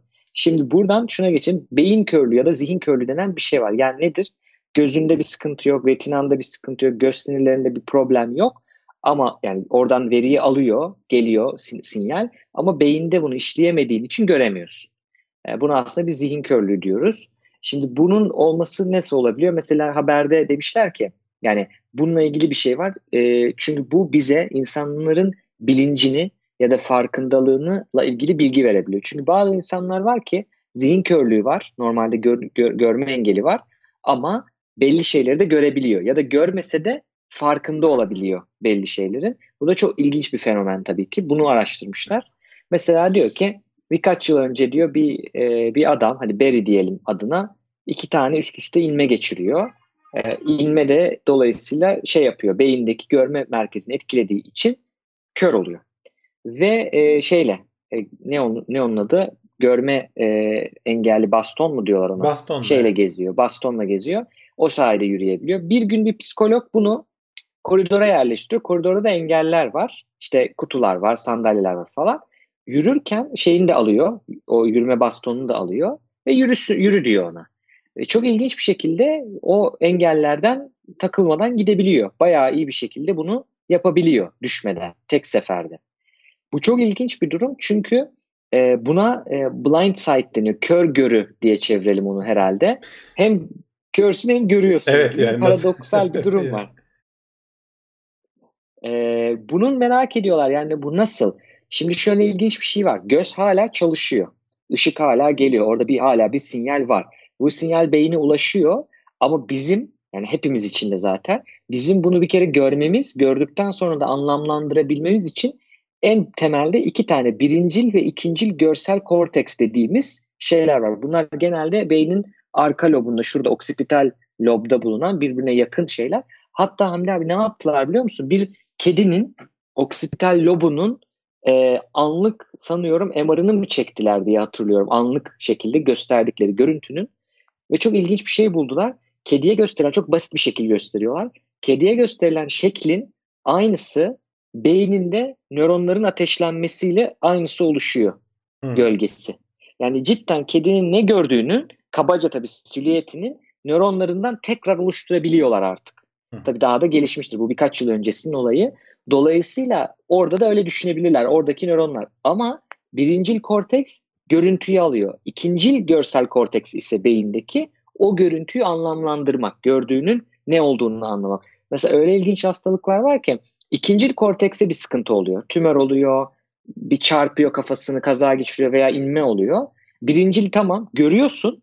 Yani diyor ki işte bu bunu görüyorsun. Ama bunun adı ne dediğin zaman bunun bardak olduğunu anlamıyor. Ya da rengi yeşil olduğunu söyleyemiyor. Çünkü ikincil kortekste sarılma. Şimdi burada da diyorlar ki buralardan birinde bir problem var ama o veri oraya gidene kadar birçok farklı noktadan geçiyor. Dolayısıyla aslında adam bunu görüyor ama gördüğünün farkında değil. Ya da yine paradoksal görmüyor ama farkında. Bu çok ilginç bir durum aslında. Ya evet zaten buradan da aslında yazıda şeye bağlıyor. Hani bilinç nedir? Ee, bir Hı. insan bilinç ne zaman ortaya çıkar veya nerede ortaya çıkar? Ee, bu Evet. tarz sorulara bu tarz insanlar sayesinde cevap bulma şansımız var belki veya daha fazla artıyor bunları inceledikçe diyorlar. Mesela bir başka örnekte de e, gene benzer bir adam bu sefer de Rick ismini vermiş. E, Hı hı. belli şeyler gösteriyorlar ona. Tahmin et yani adam göremiyorum diyor. Ya diyorlar sen bir tahmin Hı hı. et. Adam %90 doğruluk oranıyla doğru tahmin ediyor. Yani görüyor belli ki adam Hı hı. e, gösterilen renkleri veya işte şekilleri falan. E, hakikaten çok Bu çok ilginç. Evet. Yani burada şey de ortaya çıkıyor. Ee, farkında olmak. Yani doğru biliyor ama görmüyor. Yani biz çünkü hep şu ana kadar felsefik de bir soru. Yani duyularımızla algılıyoruz. Yani gerçek nedir? Simülasyonda mıyız? Duyu, yani belki de şu an işte bir kavanozdaki bir beyiniz. Ve duyularımızda bunu yaşıyoruz gibi de şeyler de var ya ya da işte Matrix falan en meşhuru. Şimdi böyle de bir durum var. Duyuyorsun ki o zaman hani duyularınla aldığın şeyin ne zaman farkında oluyorsun? Yani bilinç dediğin şey tanımı çok zor bir şey ama genel olarak kendinin farkında olmak, çevrenin farkında olmak, bilinçli bir canlı dediğin zaman, baktığın zaman. Dolayısıyla hani bir tanımlardan biri. Tanımlamanın zorluğu da çok ilginç çünkü bilinç ya da farkındalık çok kişiye özel bir şey. Yani o diyor ki görmedim ama biliyor. Şimdi görmüyor, farkında değil. O zaman o, o konuda bilinçsiz mi diyeceğiz? Yoksa doğru bildiği için bilinçli mi diyeceğiz? Yani çok garip garip tanımlar Yani ortaya çıkıyor ama ölçmek Hı de mümkün değil diyorlar. Evet yani Evet, tam evet, olarak evet. ölçtün. Ha şimdi bildi adam. Şimdi farkına vardı Hı diyebileceğim bir an da yok yani. O Evet. çok zor. Çok kişiye Neden özel zor? bir şey. Mesela şey çalışmaları var. Ben- benim deneyleri yaptığım deneyde vardı o. Ee, yani milisaniye cinsinde bir şeyler gösteriyorsun. Ve onu aslında biz beynimiz algılıyor onu. Biz farkında değiliz ama buna genelde em, bilinç altı deniyor ama yani şöyle bizim bildiğimiz bilinç altı değil e, e, şey deniyor buna subconscious deniyor. Yani bilincin hemen altında farkında değilsin geliyor ama bilincin hemen altında gibi kalan bir yer gibi. Şimdi mesela hızlı gösterdiğinde algılıyor. Nereden biliyorum onu? Mesela örnek vereyim. E, kaygı bozukluğun varsa genelde negatif şeylere daha hızlı bakarsın. Çünkü hayatta kalacaksın ya. Hı hı. İki tarafta fotoğraf mesela ben birine ölü bebek gösteriyorum. Yaptık bunu ne yazık ki ama yaptık yani. Ölü bebek gösteriyorum. Ötekine çiçek gösteriyorum. Ama çok hızlı bunlar yanıp sönüyor. Çok hızlı yanıp sönüyor ekranda. Sonra ya bu tarafta ya bu tarafta bir nokta çıkıyor. Tamam mı? Ve ben diyorum ki noktayı görür görmez düğmeye bas. Sağda görürsen sağ düğmeye bas. Solda görürsen sol düğmeye bas ama görür görmez bas diyorum. Şöyle bir şey. Eğer o anlık görüntüde resimde buna çabuk bakmışsa zaten göz burada ya altta hemen nokta çıkarsa çabuk cevap veriyor. Hı hı. Çünkü yan yana noktalar yakın yerde diye. Hayır aksi yönde çıkarsa geç cevap veriyor çünkü buraya bakıyordu. Bu mantıktan yola çıkarak aslında hani bilincin ben farkında olmadan da fark edebildiğim de ortaya çıkıyor. Ama bu demek değil ki işte bilinçli. Yani diyemiyorsun ki hani bunu bebeğin resmini gördü de bunu bilinçli yaptı. Çünkü sorduğun zaman ben bilmiyorum diyor. Ama dediğin gibi eylemine yansıyor. Çok ilginç bir durum. Siz biraz insafsız resimler göstermişsiniz Cevdet. Bu haberde şey geçiyor. Ee, çıplak kadın gösteriyorlar e, heteroseksüel Hı. erkeklere. Onlar Hı mesela ya görmüyorsun aslında senin dediğin gibi. Böyle çeşitli yöntemleri var. Ya işte böyle görüp de algılayamayacağın şekilde böyle e, ki bozulmuş görüntüleri gösteriyorlar veya çok kısa bir süre gösteriyorlar. Tam onun ay- ayrıntısını okumadım. Bilimsel makalesini de vermişler. Hı. heteroseksüel erkekler onlara daha çok mesela beyinlerini de galiba ölçüyorlar aynı anda. Onlara hı. daha çok ilgi duyuyor. Kadınlar da aynı Hı hı. şekilde erkek resimlerine daha çok ilgi duyuyor. Yani Hı hı. fark farkındalığı oluyor. Ee, Evet. Tersi de geçerli işte. Hani eşcinsel Biz öyle deney de yaptık Hamdi abi. Çok çirkin bir laboratuvardaymışım. Ama bunların etik izinleri alındı ya. ya tabii canım sen Yani- sonuçta Ee, bir tane şey seti var. İzleyen hani şey merak edenlere söyleyeyim. İşte International Set of Effective Pictures diye bir set var. Eski 80'lerden kalma. Bunlar çok güzel skorlanmış tamam mı? Hani hangi resimde ne etki yaratıyor gibi. Orada böyle şeyler var. Tehdit unsurlu resimler var. Bir yüksek tehdit unsurlu resimler var. İşte bebek cesedi falan onlar hani Hmm. e, şey olarak. Onları me- mecbur hani kullandık hani iznini aldık. Baştan söyledik katılımcı her şey belli. Sonradan da söyledik. Şimdi şeye bakıyorsun yani cidden onu görebiliyor. Ya da öteki deneyde de mesela sırf kadınların katıldığı bir deneydi. Heteroseksüel olup olmadıklarını sormamıştık açıkçası. Mesela ve o olarak mesela ben hocama şeyi sorduğumu hatırlıyorum. İşte profa şey sormuştum. Yani ya bu kız yani şey değilse heteroseksüel değilse ya bakmayacak buna. O da şey demişti hayır araştırmalar gösteriyor ki senin yöneliminden bağımsız olarak hani insan bedeni gördüğün zaman uyarılıyorsun. Hani cinsel olarak değil ama beyinde onun biz görebiliyoruz mesela e, demişti. O yüzden de koymuştu mesela hani bu bunda bir bozukluk yapmayacak demişti. Ya Çok ilginç. Ölçtüğün şey farklıysa evet dediğin gibi öyle bir Evet. etki olabilir. Bana şeyi hatırlattı bu haber biraz da. Daha önce de birkaç kere söylemiştim. Oliver Sacks'in e, şey kitabı var. E, karısını şapka zanneden adam diye bir kitabı var. Orada böyle Evet evet evet o çok meşhur. olayları anlatıyor. Oradaki mesela olaylardan biri şeydi. Adama e, şey diye geliyor. Yemeğimi hiçbir zaman bitiremiyorum diye geliyor hasta tamam mı? Hmm. Tabağının yarısını görüyor, yarısını yiyebiliyor adam tamam mı? Mesela diğer yarısını görmüyor adam. Diğer yarısını yemek için şöyle 90 derece çeviriyor, gene yarısını yiyor. Sonra gene çeviriyor, gene yarısını yiyor böyle. Ama mutlaka tabakta bir şey kalıyor tabii. Bu hani klasik şeydir ya, paradokstur ya. Hep yarıya giderek hiçbir zaman ulaşamazsın. Evet evet evet. Adamın, Zenon par- paradoksu evet ya bu da Ya şey, bunun hem- versiyonu hem adam in- yaşıyor işte. Evet. Hemineglect deniyor ona. Genelde beynin bir tarafında mesela işte ya dediğim gibi tümör, hasar, inme vesaire olduğu zaman gene görsel bölümde bir tarafta gene görüyor. Yani görüntüsünün içerisinde ama fark etmiyor. Mesela onun da çok ilginç hasta şeyleri var, öyküleri var. Mesela adam geliyor gömleği bir tarafa giymiş, öteki tarafa giymemiş. Görmüyor çünkü orayı. Yani görüyor ama hani şey deriz ya bakmak ve görmek. Bakıyor ama görmüyor değil. Hani öyle adam anlatayım. o kitapta şey yapıyordu. Ee, şimdi bunun görmeyle tamamen alakalı olup olmadığını anlamak için adama şey diyor. Hayal Hı. kur diyor. Şimdi diyor işte Bağdat Caddesi'ne girdin diyor üst taraftan. Hı hı. Sağdaki Hı dükkanları say diyor. Adam sayıyor birkaç tane. Soldakileri Hı hı. say diyor sayamıyor. Şimdi diyor tersten Görün, hayalinde diyor. bile değil mi? Bak, Hayalinde bile göremiyor adam. Tersten girdin diyor aynı caddeye. Sağdakileri Hı hı. say diyor. Az önce sala- sayamadığı soldakileri sağda olduğu için sayıyor. Bu sefer az önce saydıklarını gene sayamıyor falan. Yani böyle Çok ilginç. çok acayip olaylar var. Bu nöroloji, e, beyin hakikaten çok Hı hı. insanı şaşırtan olaylara şey olabiliyor. Evet. O kitabı Evet. şiddetle tavsiye ederim. Çete yazalım onu. Ben de bu konuda merak edenler olursa nöropsikoloji diye bir videom vardı Psikoseyir'de. Bakabilirler ona. Orada bu şeylerin örnekleri var. Ee, ilginç bir alan çalışılması için. Yani şeyi de Şeyini yazalım. kitaba başlığını veren karısını şapka zanneden adam gerçekten de öyle bir adam var yani. O tarihte çok meşhur bir vaka zaten. Evet. Evet. Yani onun hikayesini bir okusunlar. Hı hı. Evet. Buradan bir sonraki habere geçelim istersen. Çünkü hani bilinç Geçelim. konusunda sabaha kadar konuşuruz. Bir yere de varamayız gibi bir durum var. Ee, araştırılıyor. Yani bilinç çalışmaları yapanlar var. Ee, araştırılınca gene e, konu ederiz. Şimdi buradan şeye geçelim. Yani yetiştiğin çevrenin birçok araştırmada, tıp araştırmasında, psikoloji araştırmalarında her yerde yetiştiğin çevre birazcık hani kaderinin bir kısmını diyeyim, tamamını değil ama bir kısmını belirliyor. İşte neden? Çünkü yetiştiğin çevre aslında hep diyorum ya korelasyon sebep sonuç değildir diye. Burada da şöyle bir korelasyon var aslında.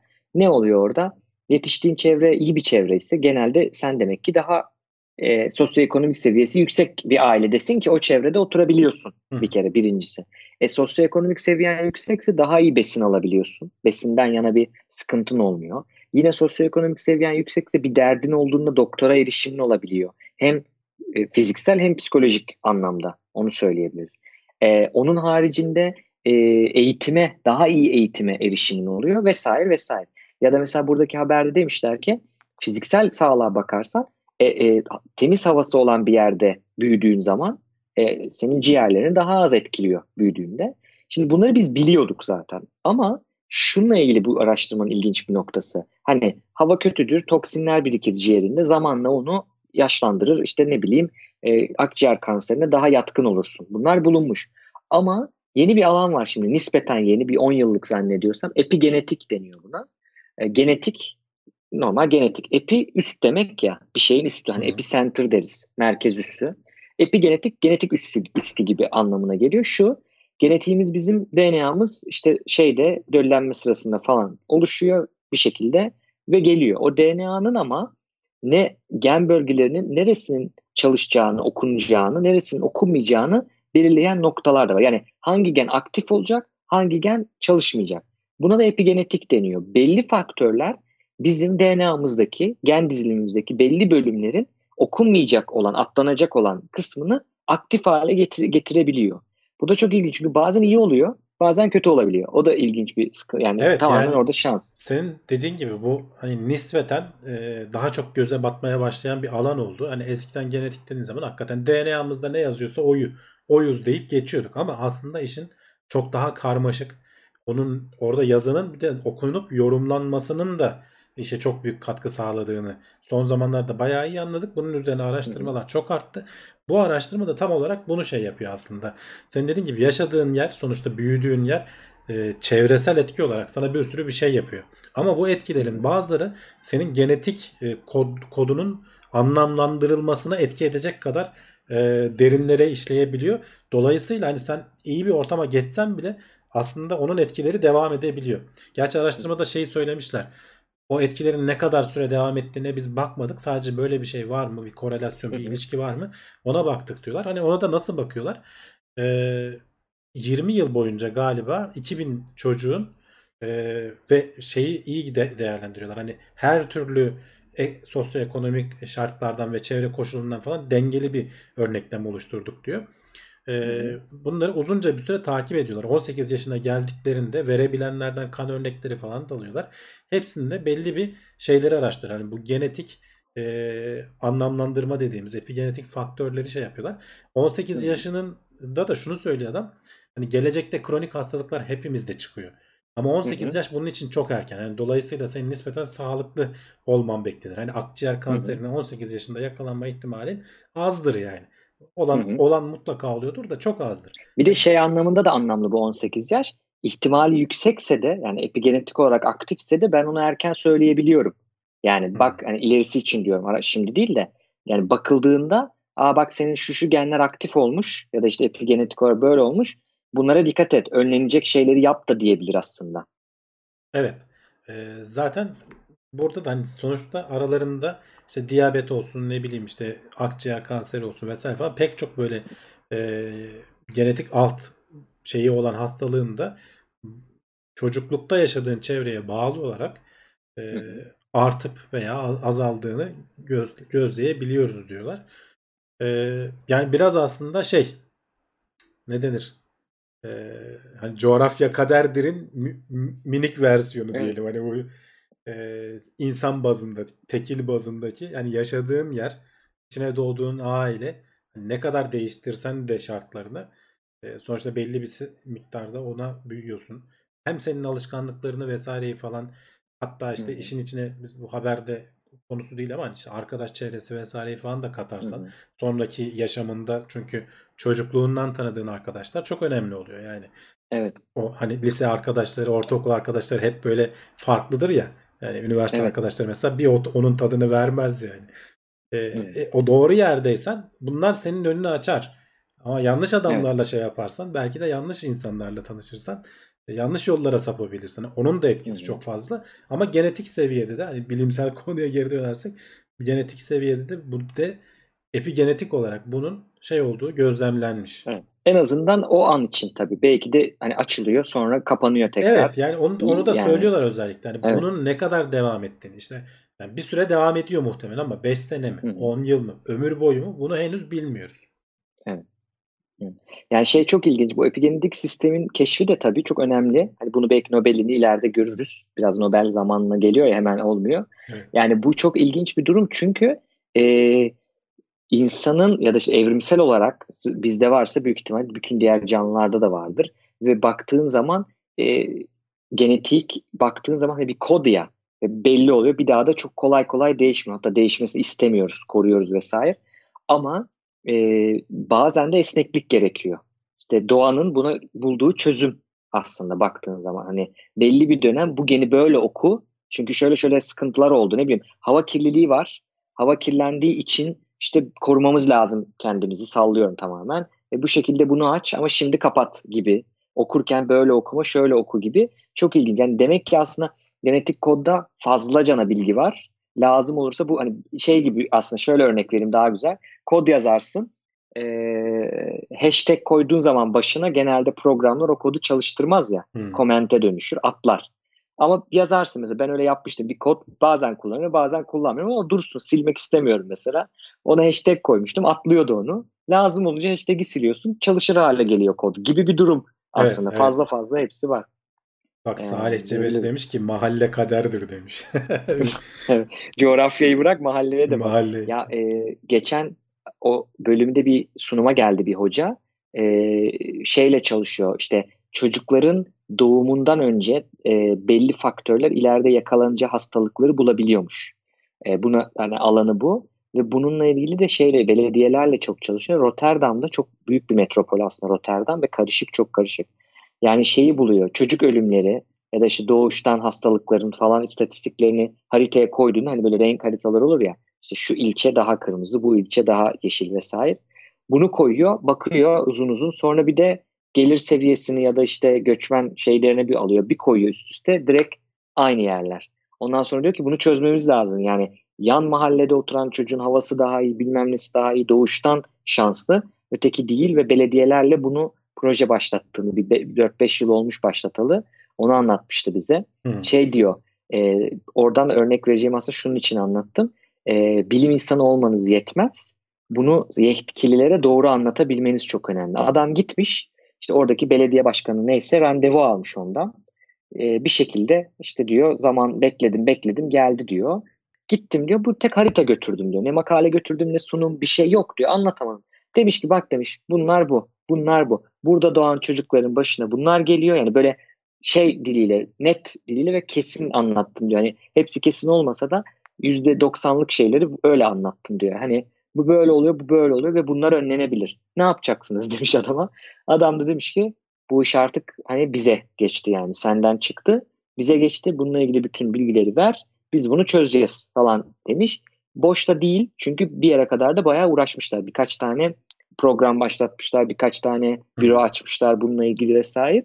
Hala diyor aynı istediğim yerde değilim dedi adam ama hala devam ediyoruz, mücadelesini sürdürüyoruz. Ama diyor hani çıksaydım ben ona şu şu istatistikler gösteriyor ki böyledir. Hani uzun uzun anlatsaydım direkt mesajı böyle vurucu mesajı vermeseydim belki de bir daha randevu da vermeyecekti diyor. Doğru evet yani doğru iletmek mesajı çok önemli. Evet. evet. Ee, buradan istiyorsan bir sonraki habere geçelim. Ya ben bunu şeyde gördüm. Türkçe bir şeyde gördüm. Galiba Ekşi Şeyler sitesinde gördüm. Ee, bunu daha sonra tabii teyit etmek için hani bir fizik sayfasından falan. Ee, bu bir Gerçekten de oluyormuş diyorsun. Evet. Bir üniversitenin fizik bölümünden de teyit ettim. Şimdi evinizde mikrodalga fırın varsa marshmallow ya da çikolata gibi hani eriyebilecek bir şey de varsa bir de cetveliniz varsa elinizde ışık hızını bayağı yüksek doğrulukta ölçebiliyorsunuz arkadaşlar. Nasıl? Onu tarif edelim şimdi. Kalem kağıdı alın yemek tarifi veriyoruz gibi oldu. Tabii bir de hesap makinesi ama telefonda var onlar. Onu şey yapmıyorum şimdi. Şimdi çikolatayı kalıp şeklinde ya Hamdi abi. Önce biz bunu e, mikrodalgaya koyacağız. Mikrodalganın o dönen bir tabağı olur. Onu çıkarıyoruz. Mikrodalgaya konabilecek bir başka tabak koyuyoruz ama dönmeyecek. Sabit durmasını istiyorum. E, dağılmasın şey e, dal, dalgalar. Yani o Onun dönmesinin ortasına... amacı zaten o yani her yerine eşit dağılsın diye. Biz eşit dağılmasını istemiyoruz. Çünkü o dalganın Hı-hı. boyunu bulacağız değil mi? Aynen dalga boyunu bulacağız. Onu böyle oturtuyoruz. Ondan sonra e, mikrodalgayı 10 saniye falan çalıştıran yani tamamen erimesi. 10 saniye yerine göre, gücüne göre çalıştırıyorsunuz. Ne zaman durduracaksınız? Çikolatanın üzerinde bölgesel erimeler olacak. Yani bir bölgeyle bir bölge böyle noktasal erimeler olacak. Çok fazla onlar erimeden hani gördüğünüz anda onu şey yapın. E, ne derler? Durdurun. Ee, daha sonra çıkardığında belli bölge eridi, belli bölge erimedi. Hani bunu biliyoruz. Bu iki bölgenin merkez noktaları arasındaki mesafeyi ölçüyorlar. Tamam mı? Hı. Santimetre cinsinden mi? Yani Fark ölçsünler önce bir Fark yazsınlar. etmez evet. Evet. Şimdi bu aslında bizim dalga boyumuzun yarısı. O yüzden bu değeri unutmuyoruz. Sonra ikinci bir şeye daha ihtiyacımız var. Mikrodalganın arkasında genelde etiket olur. Ve o, o etikette de bir frekans değeri yazar. Hertz cinsinden, Hz cinsinden ya da megahertz cinsinden yazar. Bunu alın. Genelde çoğu diyor 2450 megahertz e, Hı. cinsinde e, oluyor diyor. Bunu alın diyor. Tamam bunu da aldık. Şimdi bunun için şunu hesaplıyoruz. Işığın ışık hızı eşittir. Ee, şöyle yapacağım. İki nokta arasındaki mesafeyi almıştım. Bunu 2 ile çarpıyorum. Çünkü dalga boyunun yarısı bu. Tamamını elde edeceğim. 2 ile çarpıyorum. Bunu da e, arkadaki frekans değeriyle çarpıyorum. Bu benim elime santimetre cinsinden şeyini veriyor. Işık hızının değerini veriyor aslında. Ve gerçek niye veriyor? değerine bayağı yakın bir şekilde. Bayağı alıyorsun. yakın bir değer veriyor. Ee, yani şey skalada tabii ışık hızı skalasında bayağı ya yakın. şöyle Hani, e, yani sonuçta sen o dalgaların merkezlerini ölçerken çikolatanın Hı hı. üzerinden e, çok hassas olamıyorsun. Yani ne kadar hassas olsan o kadar doğru ölçeceksin aslında. Çünkü Evet. o dal- dalgaların yerleri tam belli değil. Yani o Hı hı. tepe noktaları dediğimiz o dalgaların tepe noktası daha çok ısındığı için çikolata eriyor orada aslında. hı. Sen o Çevresi de eriyor, ısı yayılıyor. Evet yayılıyor. O tam o merkezi denk getiremeyebilirsin. Hani cetvellerin o veya ölçtüğün cetvel o kadar hassas değildir. Hani onlar da o kadar sonuçta şey yapılmıyor. O yüzden hesapladığın zaman ama sonuçta bayağı yakın buluyorsun. Hı hı. Evde oturduğun yerden evdeki malzemelerle yani değil mi? Bu şimdi sanırım şöyle ortaya çıkıyor. Bir dalganın hızını e, şeyle buluyorsun. Dalga boyu çarpı frekansla buluyorsun. Bunun formülü bu aslında baktığında. Işık da bir dalga olduğu için o anlamda hani hala tartışılıyor ama hani dalga olduğunu da biliyoruz. Dalga boyuna göre renk değişiyor vesaire. Görünen ışık, görünmeyen ışık. Şimdi orada bir mikrodalga durumu var. Yani görünen ışık ışıktan daha e, şey dalga boyları, daha küçük dalga boyları e, gibi biliyorum. Yanlışsam düzelsinler. Ya şimdi bu Ve o- ele- elektromanyetik dalga yani. Bunların hepsi Evet, aynı ışık şey. tabii elektromanyetik da aynı dalga. Şey. Mikrodalganın içindeki şey de aynı şey. Radyo dalgası da aynı şey. Bunların boyları falan farklı, enerjileri Evet. farklı dolayısıyla. Şimdi o dalga boyu yani dalga şöyle çıkıyor, iniyor, çıkıyor, iniyor. Bizim orada ölçmek istediğimiz çıktı, indi, çıktı. İki tane çıktığı nokta lazım bana. Ama eriten nokta çıktığı ve indiği nokta. Şu iki nokta. Burayı bir buraya eritiyor, bir buraya eritiyor, bir daha burada eritiyor. Ben şu ikisini alıyorum, ölçüyorum. Bunu iki ile çarpıp asıl dalga boyunu elde ediyorum, yazıyorum. Frekans değerini de megahertz'ten hertz'e çevirebilirsin zaten. Hı hı. Onunla onu çarpıp direkt bulmuş oluyoruz. Evdeki malzemelerle hiçbir ek bir şeye ihtiyaç duymadan sonra da çikolatayı yerseniz erimiş çikolatayı güzel güzel yersiniz bitince de. Evet yani de ben bu, bu videoyu yani bu deneyi şeyde görmüştüm. Onu da tavsiye edeyim. Engineering Guy diye mi? Engineer Guy diye mi ne bir e, Hı hı. YouTube kanalı var. Hani yaşlı bir abimiz çıkıyor anlatıyor. Bu tarz böyle bir sürü şey var. Hatta bence az da videosu var. Keşke daha çok yapsa. Eskiden ama hatta böyle 2012'den falan kalan videoları var. Eski YouTuber. Evet ya güzel çekmiş zamanına göre. Galiba kitapları vesairesi falan filan da var kendisinde. Hani aslında YouTuber değil de buraya da videolar çekmiş. Orada görmüştüm bu hı. deneyi ilk. Tavsiye ederim. Yani başka şeyleri de anlatıyor. Hani ledler nasıl çalışır vesaire falan gibi. Hı. Engineer diye ararlarsa böyle sarışın bir abimiz, e, yaşlı bir abimiz güzel anlatıyor. O videolarına baksınlar. Oturduğun yerden ışık hızını ölçme deneyi. Bak zaten keywordleri vermişler anahtar kelimeleri. Buradan son haberimize geçelim. Neden acı yiyoruz? Niye kendimize bunu yapıyoruz? Geçen haftalarda bunu konuşmuştuk. Evet. Şeyi söylemiştim Sipariş orada da. üzerine. Onları- Evet, sipariş üzerine güzel bir e, şey haber. Haber de zaten önce şeyi söylüyor. Bir kere istatistiklere baktığımızda e, insanlarda görülüyor bu acı yeme olayı. Diğer canlılarda şu ana kadar gözlemlenmemiş. Şeyi söylüyor. Böyle bir tat yok. Benim dediğim gibi yani tatlı, acı, ekşi, tuzlu diyoruz ya. Oradaki o acı kahvenin acısı ya da bitter çikolatanın acısı, acılığı. Buradaki acı değil. Yani biz Türkçe'de ikisinde aynı söylüyoruz. Böyle bir tat aslında tat anlamında yok. E, nedir bu? Bildiğin acı çekiyorsun yani. Yanma acısı çekiyorsun. O anlamda bir acı hissettiğimiz şey. Ve dünyadaki galiba üçte bir aşağı yukarı dünya nüfusunun üçte biri zaten her gün e, en az bir tane acı biber yiyor e, bir şekilde. Ve bunu merak et, et, et, ediyorlar tabii ki. Yani neden kendine bunu yapıyorsun? Tabii espriyle söylüyorum. Seveni de var. Neden bunu yapıyorsun? Şimdi diyor ki burada çok ilginç bir şey. Genelde diyor hani akıl sağlığı yerinde sağlıklı insanlar gidip kendini kalçadan bıçaklamaz diyor. Ya da ne bileyim gözlerine limon suyu sıkmaz diyor. Niye gidip diyor acı yiyorlar bu adamlar diyor. Ee, özellikle de dil çok hassas da bir yer aslında hani ağzımızın içi. Neden bunu yapıyoruz? Ya burada aslında e, şeye bakıyorlar. Acılığı veren bize benim bildiğim kadarıyla birçok o biber türünde biberin içinde çekirdekleri var ya bu bitkinin. Çekirdeği işte şeylerden, zararlılardan, haşeratlardan korumak için geliştirdiği dış kısmında bir yağlı bir zarı var. O zarda kapsaisin denen bir madde var. Yani bizi yaktığı gibi diğer canlıları da yaktığı için onu o şeyden çekirdekten uzak tutuyor, koruyor onu aslında.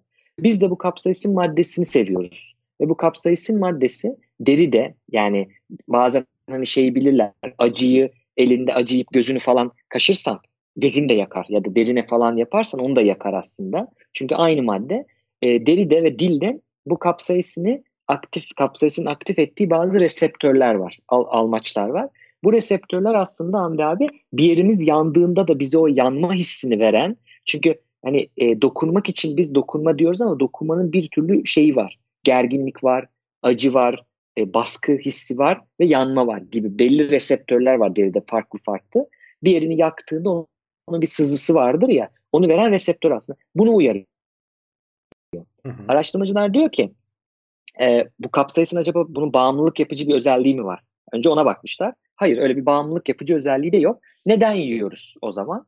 Ve özellikle de bin yıldır yiyoruz yani birçok e, ülkenin mutfağında, birçok kültürün mutfağında olan bir şey. Hatta milattan önce 7000 yılında Orta Amerika'da falan da bulunmuş yani hani şeylerden falan e, yazıtlardan vesaire e, yendiğini biliyoruz. Acı özellikle acı yendiğini biliyoruz.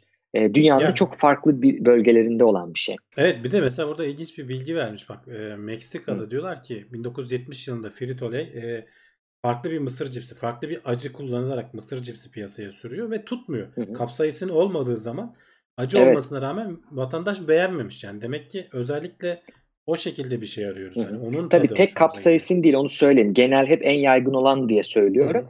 Bazı şeyler de vardır. Bu e, bell pepper Türkçesini bilmiyorum. O biberde mesela kapsaisin yok ama acı. Şey derler bir de tatlı acı ya da bunun acısı biraz farklı derler sevenleri hmm. falan. Hani onun acısı da var evet ama kapsaisin değil bir başka maddeyle yapıyor. Peki niye yapıyoruz dediğimizde psikologlara sormuşlar en son. Buna hafif mazoşizm teşhisi konuyor gibi söyleyeyim. ee, iyi huy, bunu iyi milyonlarca diyorlar. İyi, iyi huylu, ben, benign, evet benign mazoşizm, iyi huylu mazoşizm diyelim buna ya da hedonic reversal diyelim. Ee, şöyle milyonlarca insan sürekli bunu yapıyor. Ee, bu çok ilginç bir durum. Kötü olacak bir şeyi iyi iyi algılamak diye yazmışlar. Yani nedir aslında baktığımızda biz mesela baktığın zaman birçok insan ne bileyim işte düşme hissi kötü bir his olmasına rağmen e, ne yapıyorlar? Gidip işte roller coaster'a biniyorlar. Efendim e, şey yapıyorlar, gökyüzünden atlıyorlar paraşütle. Mesela böyle şeyler de yapıyorlar. Ya da e, korkunç bir film izliyorlar. Korkacaklarını bilmelerine rağmen korkacaklarını bilmelerine rağmen korkunç bir film izliyorlar. E, bu da var. Peki bunu niye yapıyorlar? Diyorlar ki burada kötü bir şey oluyor ama bana büyük bir zarar vermeyecek. Hani başta konuştuğumuz korku filmi haberi gibi birazcık. E, biber de evet bir acı ama beni öldürmeyecek bir acı. Kötü bir acı değil. Bildiğim bir acı, farkında olduğum bir acı. Aslında o yüzden birazcık bunu yapıyorlar. Hı hı.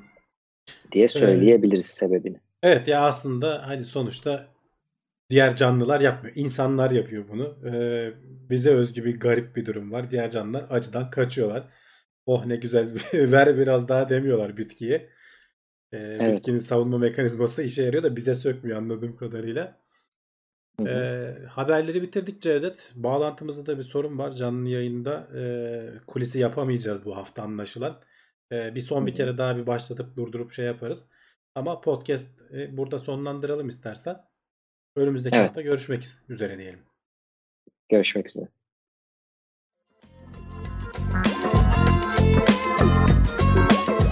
Tailwords teknoloji ve bilim notlarını sundu.